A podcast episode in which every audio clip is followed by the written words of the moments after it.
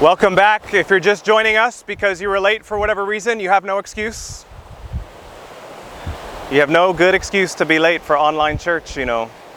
We have to address that cat real fast. The elephant in the room, the cat's out of the bag. We have to address it. There's no reason to be late for online church. All you have to do is roll over, literally. You don't even have to get dressed or brush your teeth and hit a button in the worst case scenario. So if you're just joining us, I pray next week you're on time. But if not, either way, we're glad you're here. Uh, uh, the title of the sermon is Lonely and Longing. Lonely and Longing.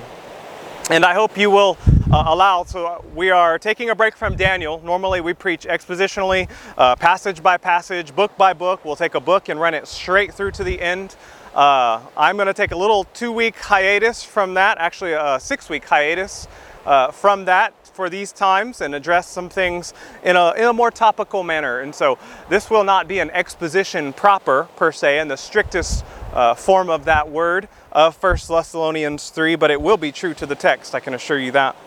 Um, so I hope you will enjoy our time together the next six weeks. I'll unveil more what the next five will look like next week. There's a very important birthday coming up that we all need to be aware of this week. A very important birthday that impacts really all of us.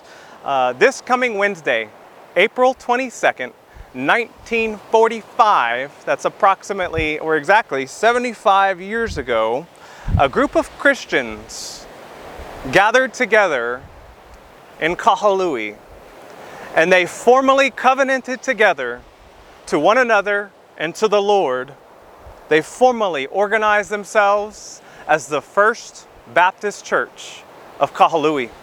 Does that sound familiar?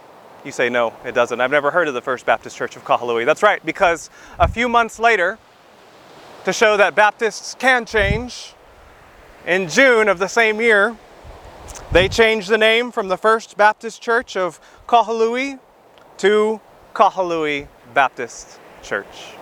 And so, KBC Ohana a very happy birthday to you this week. 75 years of God's faithfulness. Who could have imagined all that, that God would have done, all that would have transpired 75 years ago to now? Multiple church plants, I think six, a biblical counseling center, many, many wondrous people saved, a incredible preschool that has ministered to generations upon generations in Maui. Who could have imagined that? Who could have imagined that we'd be conducting worship services like this 75 years ago? But here we are. And so we have tried to make the most of our time in this, to continue to care for all of you in various ways. Um, but one of the things that keeps coming up as we as we think about just what God has done and is doing and is doing now one of the things that keeps coming up in various conversations for all of us is I constantly hear how different things feel and are.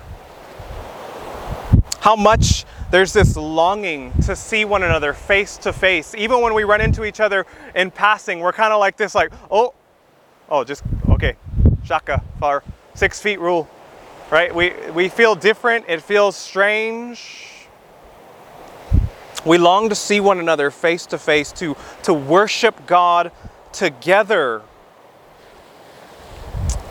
Also, attached to that desire to see one another is an undercurrent of loneliness. Many have expressed this, I felt it, of isolation. We say it in different ways.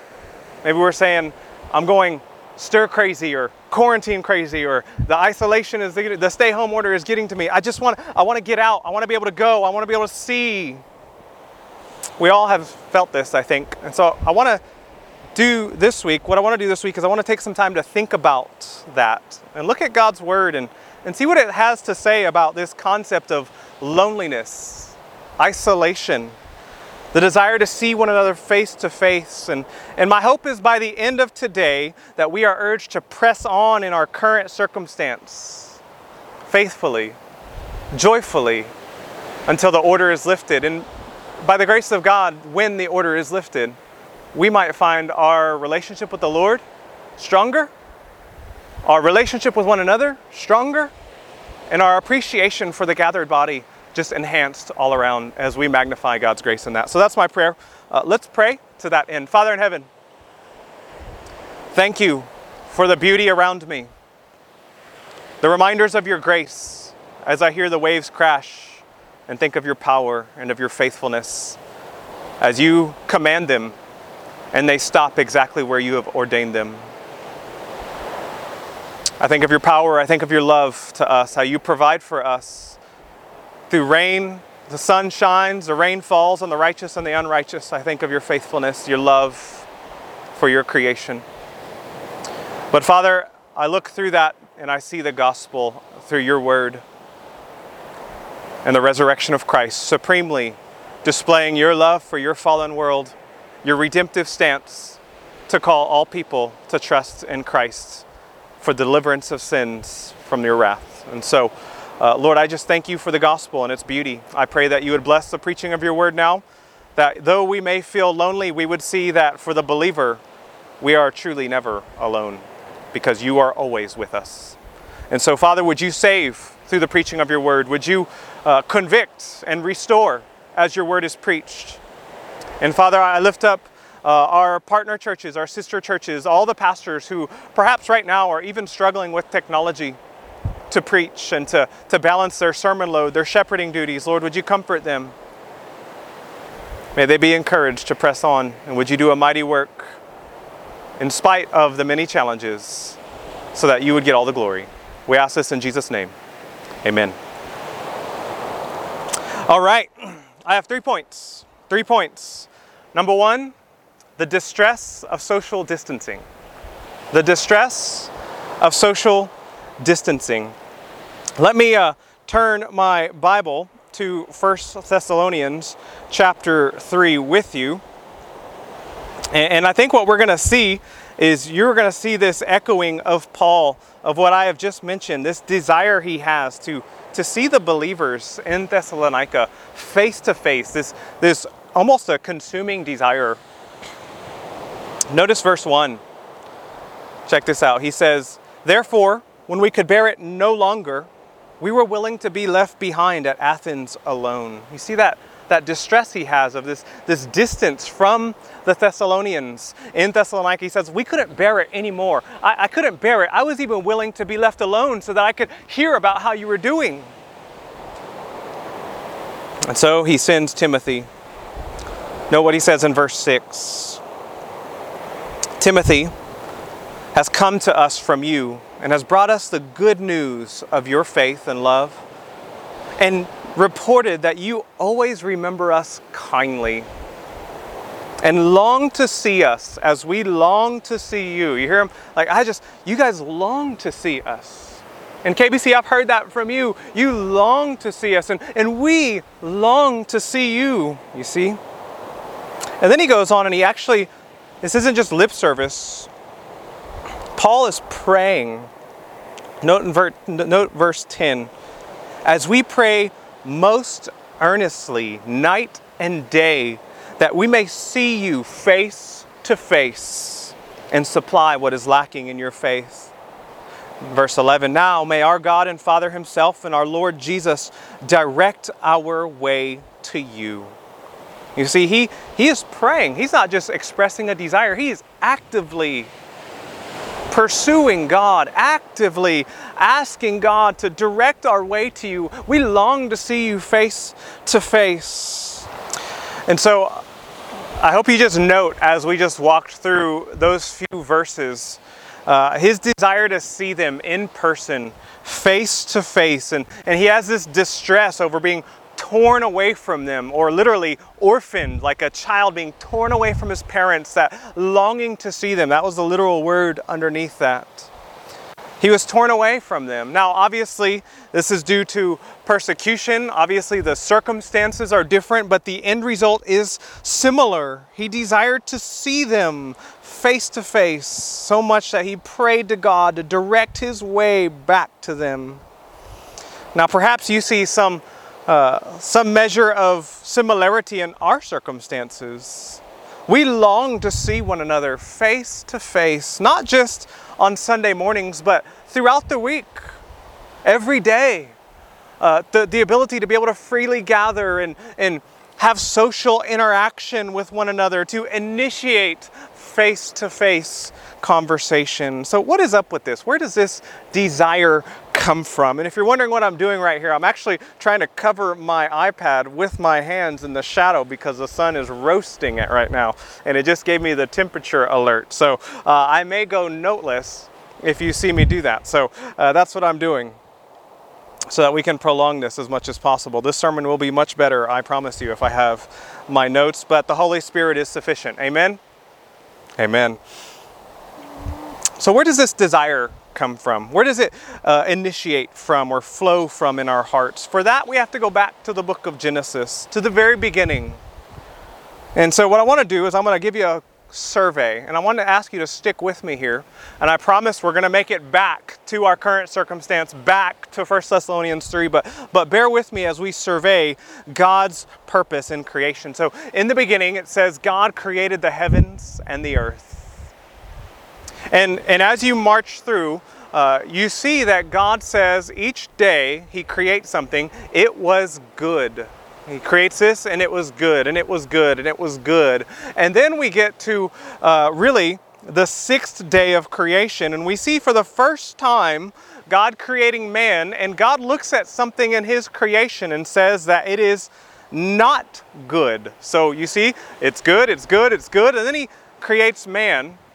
And something about that creation, God says, is not good. It's the very not, first not good in all of the Bible. What is that?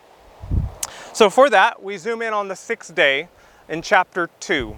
So chapter 1 gives us the overview of the days of creation, and then chapter 2 zooms in, kind of like a like a camera zooms in on the sixth day. And we see what God says was not good in chapter 2 verse 18. Here's what it says. Then the Lord God said, "It is not good that man should be alone. I will make him a helper fit for him. Did you hear it? God said it is not good for man to be alone. That was the first not good in creation. Now, most of us, most of us, due to our culture, due to our upbringing, due to our psychologized world, uh, take a man centered approach to reading this text and interpreting it.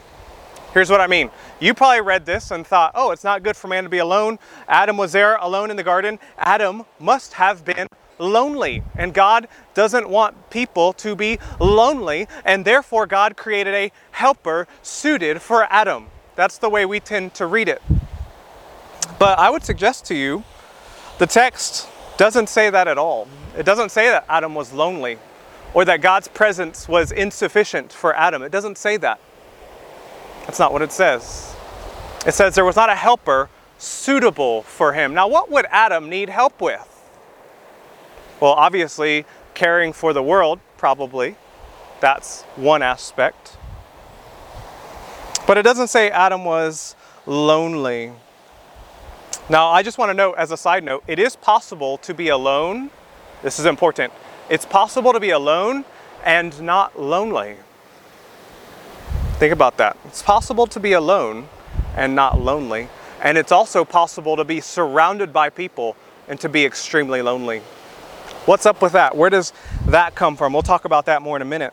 But the text does not say that Adam was lonely, therefore God created Eve. It says he was alone and that it's not good. Now, why would it say that if loneliness wasn't the main issue in view? I'd like to propose that this statement has more to do with God's nature and Adam's role as an image bearer than, than anything that Adam felt. This isn't so much about Adam's experience as it is about God's nature and his purpose. You say, what do I mean? God created Adam, or man and woman, in his image, in his likeness, to reflect his glory. And so when God looks at Adam and he says it's not good for man to be alone, what God is doing is he's making a, a statement. He's making a statement over the inability of any single created being to adequately reflect the glory of the triune God. Whew, let me say that again.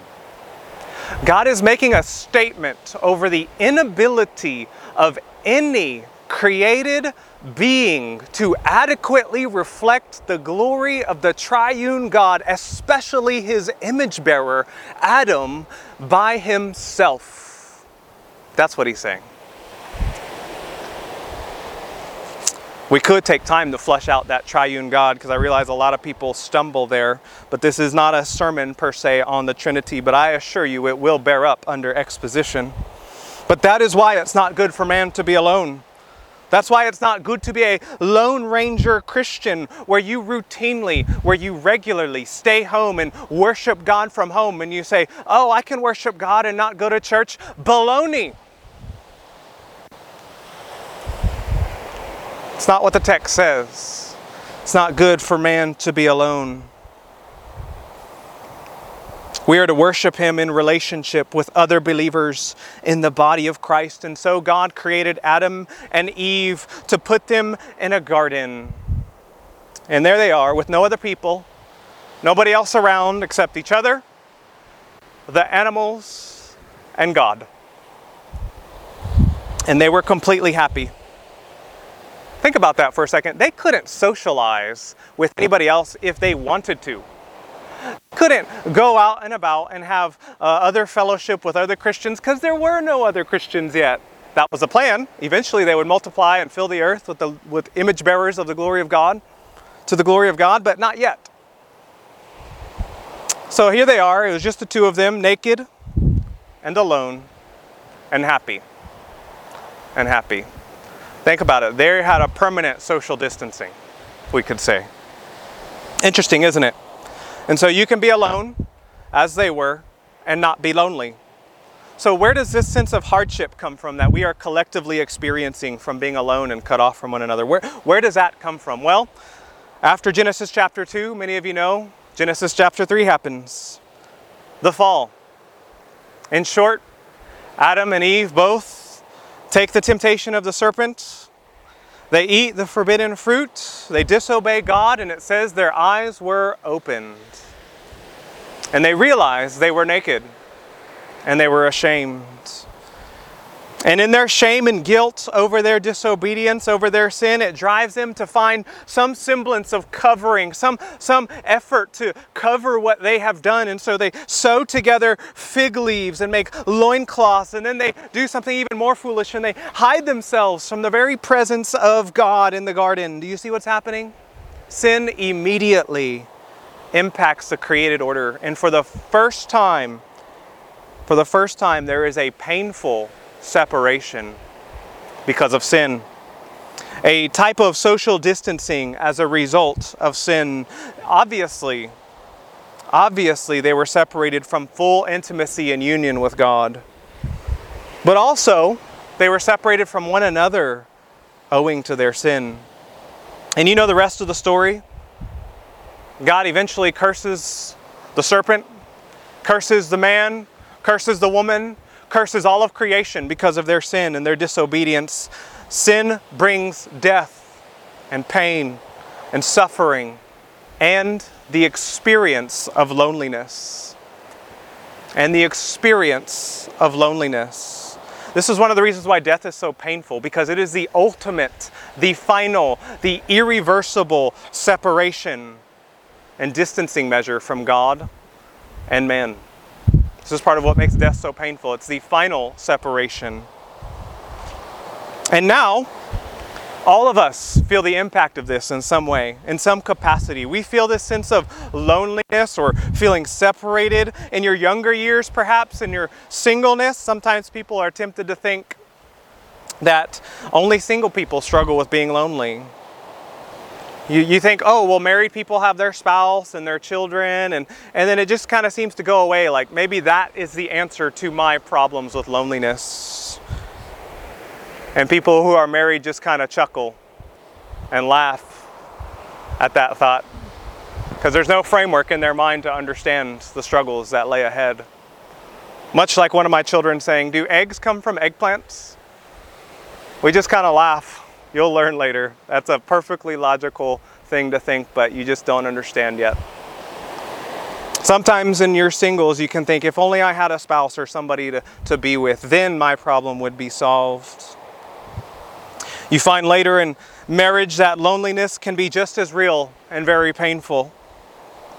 As spouses pass each other like ships in the night, feeling unheard, unimportant, unprioritized, misunderstood. And you have children, and you can feel another layer of loneliness in fatherhood or in motherhood as a parent, as you labor at home. Those who earn income outside the home can feel lonely as the, the weight, the burdens of daily providing can rest on your shoulders, the multitude of tasks that you have to balance both at work and at home. And as a parent and as a spouse can easily be daunting and add up. Or maybe you stay home and you care for the children at home and you hold down the home front. And there you can easily feel lonely, misunderstood as you have no conversations with anybody over the age of six for some time, or seven, or three months, or 12.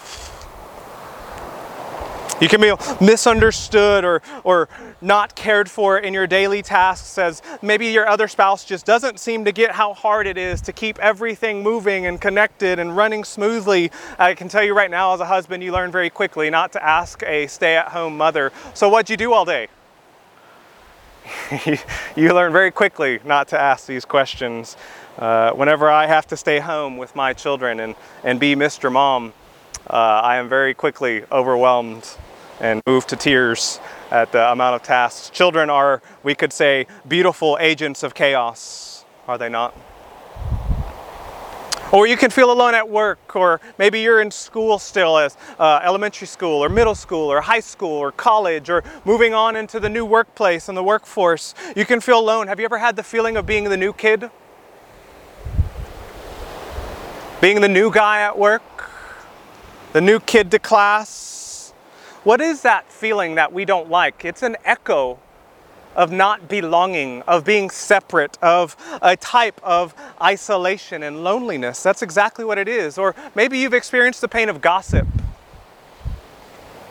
where people are talking about you behind your back, or saying things that are either untrue or negative or half true, or and otherwise just not encouraging Gossip maybe at church, gossip maybe in your family or extended family, or, or gossip in the workplace. All of this can come together, and part of the pain is it makes you feel isolated, doesn't it? Separate, left out. If you've ever felt embarrassed, part of that feeling interwoven with it is the feeling of loneliness. And it goes on and on in ways we don't often think about that all of us experience this. Certainly, the pain of divorce, pain of being a, of widowhood, of empty nesters. Those who serve in ministry sense this pain of loneliness. In any leadership capacity of any kind, I can assure you that serving in a leadership capacity is a lonely place to be by definition. Sometimes you feel all alone for doing the right thing. When you obey God, sometimes it can lead to a sense of loneliness, like Elijah on Mount Carmel, or like Jesus in the garden. Or maybe you've ever said something like, uh, or, or, you've thought, people just don't understand me, or I'm just misunderstood, or they don't get me. All of these frustrations, beloved, if you've ever thought these things, they are linked to this painful sense of being separate or feeling lonely. And all of these experiences that we have are the result of living in a fallen world. Jesus said to his disciples before he died, in John 16 30, 33, he says, In this world you will have tribulation or trouble. He told us that. In this world you will have trouble. You will have, not maybe, or you might experience a little bit of difficulty here and there. He says, In this world you will have trouble. Beloved, when he says that, that's what he means. If I say I'm going to preach a short sermon, you would expect me to preach a short sermon, and I will preach a short sermon. If I say I'm going to preach normal, you know you're going to be here all day. All day. I'm preaching normal today. And so when Jesus says, You will have trouble in the world, beloved, we will have trouble, just like the time we're in. We are not to be surprised when these things happen. So, on this side of the fall, we have this pain of separation. We could summarize it for four reasons. Four reasons why we might experience the pain of separation that we all feel in some degree. Number one, because of disobedience, just like Adam and Eve. Because of our disobedience, our sin against God or others, whatever it is, can make us feel separate. We long for intimacy, but sin separates it, shatters it. It's the first one because of disobedience or sin. Second reason, because others sin against us. So other people will sin against us and we can feel isolated or separated. Number three, because we live in a fallen world.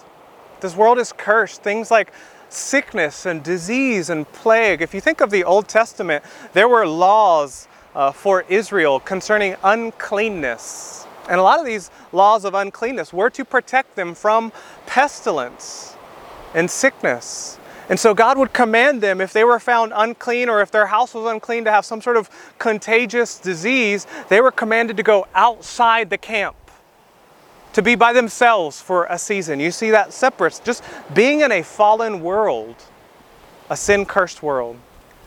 That's the third reason. The fourth reason is because of our obedience. You heard that right, because of our obedience. See, in a world full of darkness, when we follow God, it can feel very much like you're alone. In a world that is hostile to God, as Romans says, when we do the right thing and follow God, we can feel very much alone, like Daniel in the lion's den, like Shadrach, Meshach, and Abednego in the flames, or like Jesus in the Garden of Gethsemane before his death. He was truly the only righteous man to ever live, and his disciples in that moment failed to pray for him and eventually abandoned him. And this happened in part because, think about it, because Jesus was obedient to the Father, he experienced loneliness to a depth none of us could ever imagine. Thankfully, none of us ever have to imagine if we trust in him. And so I want you to think about those four things our disobedience or sin, others' sin, our fallen world, and our obedience. Think about those four reasons or a combination of them. Think about what that means for a minute. Think about it. That means on this side of eternity, in the here and now, there is not a single circumstance, a single season of life where you are out of reach of pain or loneliness. Think about that. There is not a single circumstance or season of life where you are out of reach of the pain of loneliness. Now, I took time to flesh all that out because if we don't understand the spiritual dynamic at play in our loneliness, if we don't understand what happened in Genesis, we will misunderstand the problem and seek the wrong solutions. what do I mean by that? See, we tend to think if I feel alone or if somebody says they're lonely, and either in this social distancing or, or at church or for whatever reason, we think the solution, therefore, is me to be around people. Oh, they're lonely? They need to be around people. I'm lonely with this social interacting, or I don't like it, or so, sorry, social distancing, and I, and I don't like it. I, I want to be with people. So we think the solution is when we get to be with people. They just need to be around people. They just need uh, a better small group. I just need a better small group, or maybe I need a more missional church, or a more diligent church, or a church that is better with relationships, or, or maybe we need a support group in our church for people who have the same life experience so that they can have more camaraderie around that thing that they went through. Or we think things will be better when, if it's me, maybe things will be better when people are around. Or when my marriage is better, this pain will go away, or if my work situation changed, or if my grandchildren called me more. And on and on we can go. I'm not saying there's not a place or role for any of these things. Don't misunderstand me. I'm not saying there's not value to any of these things. What I'm saying is, those approaches alone will always leave us looking for the greener grass. They will always leave us longing for something more, and the root spiritual problem will remain unaddressed. Because the reality is, you could have all those things. You could have a great church, wonderful small group, excellent family life, loving family, and still be dissatisfied and isolated. And what happens when we don't recognize this spiritual dynamic from Genesis chapter 3 in our own hearts? We unintentionally or unknowingly identify other people or lack of programs or lack of leadership as the problem and solution to my loneliness. You see? If I don't if I don't wrestle with this spiritual dynamic in my heart, I will unintentionally or unknowingly misidentify the problem and the solution. So if I feel lonely, it's other people. If I feel not cared for, ultimately it's other people, or I need this program or this leader. Beloved, we don't ultimately need better programs. We don't need people to learn our love language. We don't need to get rid of toxic people in our lives. We don't need these things ultimately. Ultimately, we need to see our hearts will only be satisfied, will only find their satisfaction in God Himself.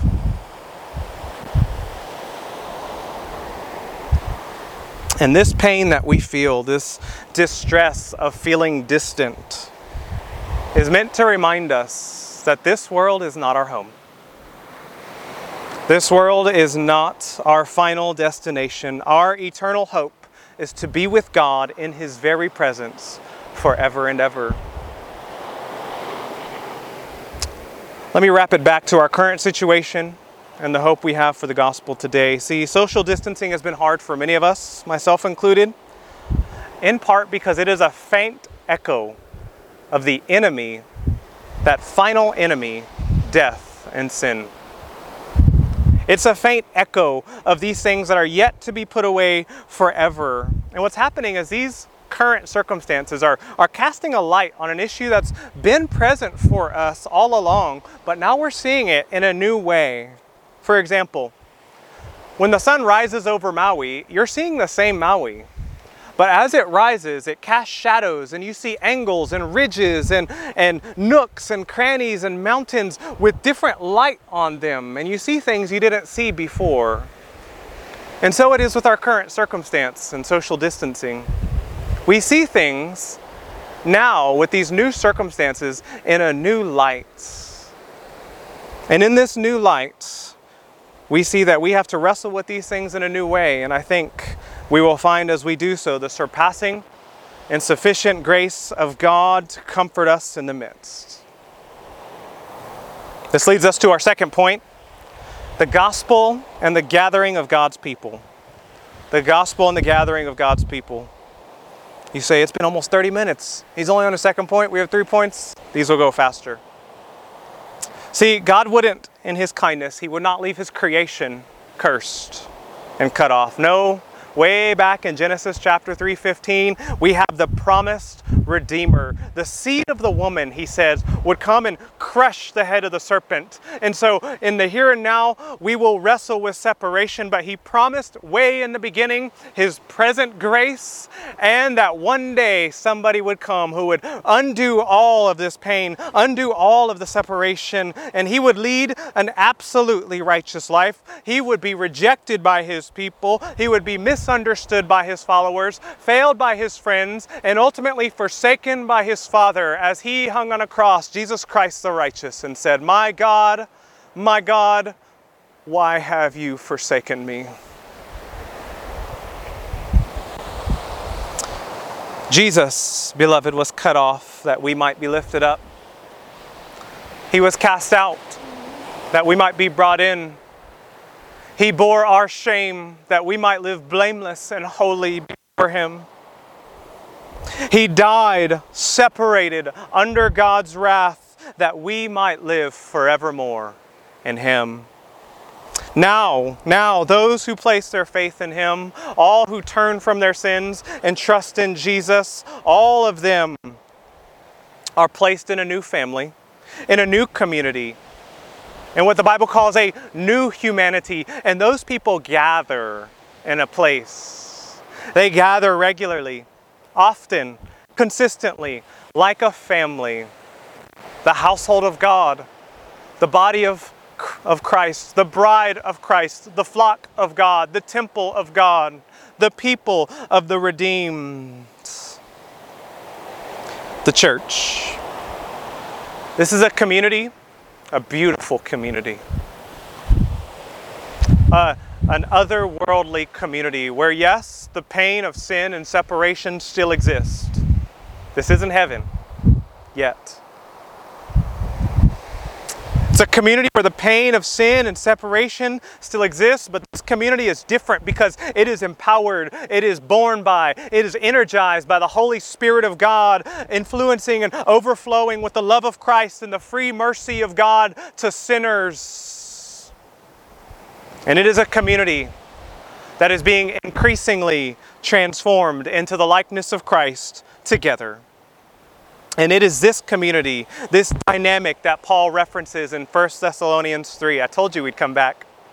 And that we long for here and now to see one another face to face and it is this community that will inherit a new heavens and a new earth where we will together live unhindered by sin, unencumbered by the weakness of the flesh. This body is going to get upgraded. Amen. 2.0 is coming, and we will forever be with God in the presence of the Lamb and one another and worship Him for ages and ages and ages. And when those ages are done, it'll be more ages and ages and ages to come as we worship God with that, uh, that beautiful vision vision where we see him face to face. But not yet. But not yet. Which leads us to our third point the promise of his abiding presence. The promise of his abiding presence. Not yet. Right now, we live in the here and the now. There's still brokenness in this world. Christ is ruling and reigning, and he will rule until all things are brought under his feet. And we are waiting our final redemption. But he has not left us alone, has he? Even when we are alone, when we are alone, we have the promise of his presence, and that changes everything, and it always has. Matthew 28, 18 to 20, you know it, the Great Commission. He says at the very end, you know what it says, and behold, I am with you even unto the end of the age. Behold, I am with you always, even unto the end of the age. I love that. He is with us always. You know what that means, Christian? Beloved? It means you may feel lonely because we live in a fallen world. But take heart, for the follower of Jesus, though you feel lonely, you are never truly alone. It is never a reality for you and it never will be. So let me close with some application. You ready? Here it is. Don't miss the opportunity to draw near to God in these current circumstances. He has a purpose in this. As we saw with Christ, Christ obeyed him, and God foreordained everything that would happen to Christ to the very end, which means he foreordained the experience of loneliness that we share in, that Paul references in Philippians when he references the fellowship of his suffering. See, we love the fellowship of joy and the fellowship of life and the fellowship of peace that we get with Christ. However, there's also this element of the fellowship of suffering.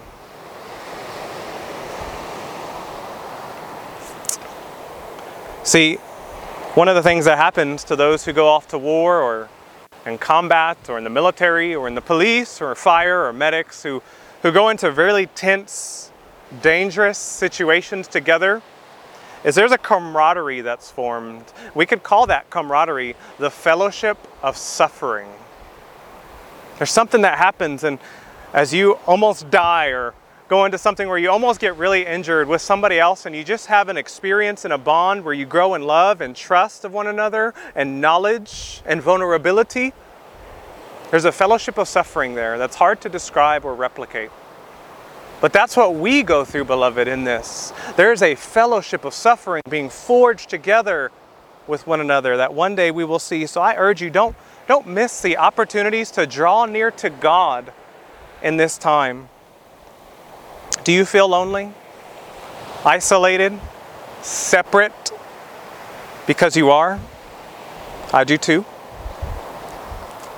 Let me ask you have you considered this spiritual dynamic in this time, those four reasons? That spiritual, spiritual root. Maybe you feel it because of sin in your life that you need to repent of, turn from, and flee. You need to seek God's forgiveness for and repent. Maybe it's because of sin. Maybe you feel it because others are sinning against you. That's, hap- that's possible. Just as Christ had others sin against him, his, his last few hours in prayer, he asked his disciples, will you, will you pray with me a while? And you remember they fall asleep. Not one, not two, three times. They fall asleep on him. Ultimately, they would abandon him. Jesus felt this pain of loneliness acutely. Maybe it's because others are sinning against you. Maybe you feel it because we're just in a fallen world. We live in a fallen world, your body is breaking down. Your ability to travel perhaps is hindered more than it was before. Any number of reasons. Or maybe you feel it because you're doing the right thing. Maybe you're in a hard situation at home or at work where you're obeying God and you're trying to seek Him, and, and there's attacks happening, and you feel very alone. Or if we're honest, it's probably a hybrid of all of these things, isn't it? It's probably not any one thing in different circumstances and different times. It's probably a hybrid of all of them. Beloved, I pray, whatever it is, that we all consider the spiritual reality of our loneliness, that this is part of in a fallen world, but so is the active and abiding presence of Christ with his people until he comes. So I want to close with this reading. I want to read the rest of our passage in 1 Thessalonians 3 as my closing. I'm going to start in verse 9 to 13. Here's what it says, and I I just totally feel like this about you, KBC. I just I really do. He says, "For what thanksgiving can we return to God for you for all the joy that we feel for your sake before our God as we pray most earnestly night and day, that we may see you face to face and supply what is lacking in your faith. Now, here's my prayer, and I pray this is your prayer. Pray it with me. Now, may our God and Father Himself and our Lord Jesus direct our way to you, and may the Lord make you increase and abound in love for one another and for all, as we do for you, so that He may establish your hearts blameless in holiness before our God and Father at the coming of the Lord Jesus. And I love this phrase at the coming of the Lord Jesus. What's the next word? ESV. With. With all his saints. See that corporate nature? He's coming with all of us. That's my hope. That's my prayer that our hearts would be directed, that you would increase and bound in love for one another until we see you face to face. Let's pray. Father, as we all experience this pain of loneliness and separation because of life in a fallen world, I pray that we would be spurred to see and reflect on the spiritual root of this, but that we would also see the spiritual solution that you have provided your presence, the comfort of the divine presence of God, mediated by your Spirit, by faith in your Son, with us in the gospel of Jesus Christ. And so, Father, I pray that we would take these promises, that we would cling to them in this time, that we would remain faithful until we see each other face to face, and ultimately to see you face to face. In Jesus' name, amen.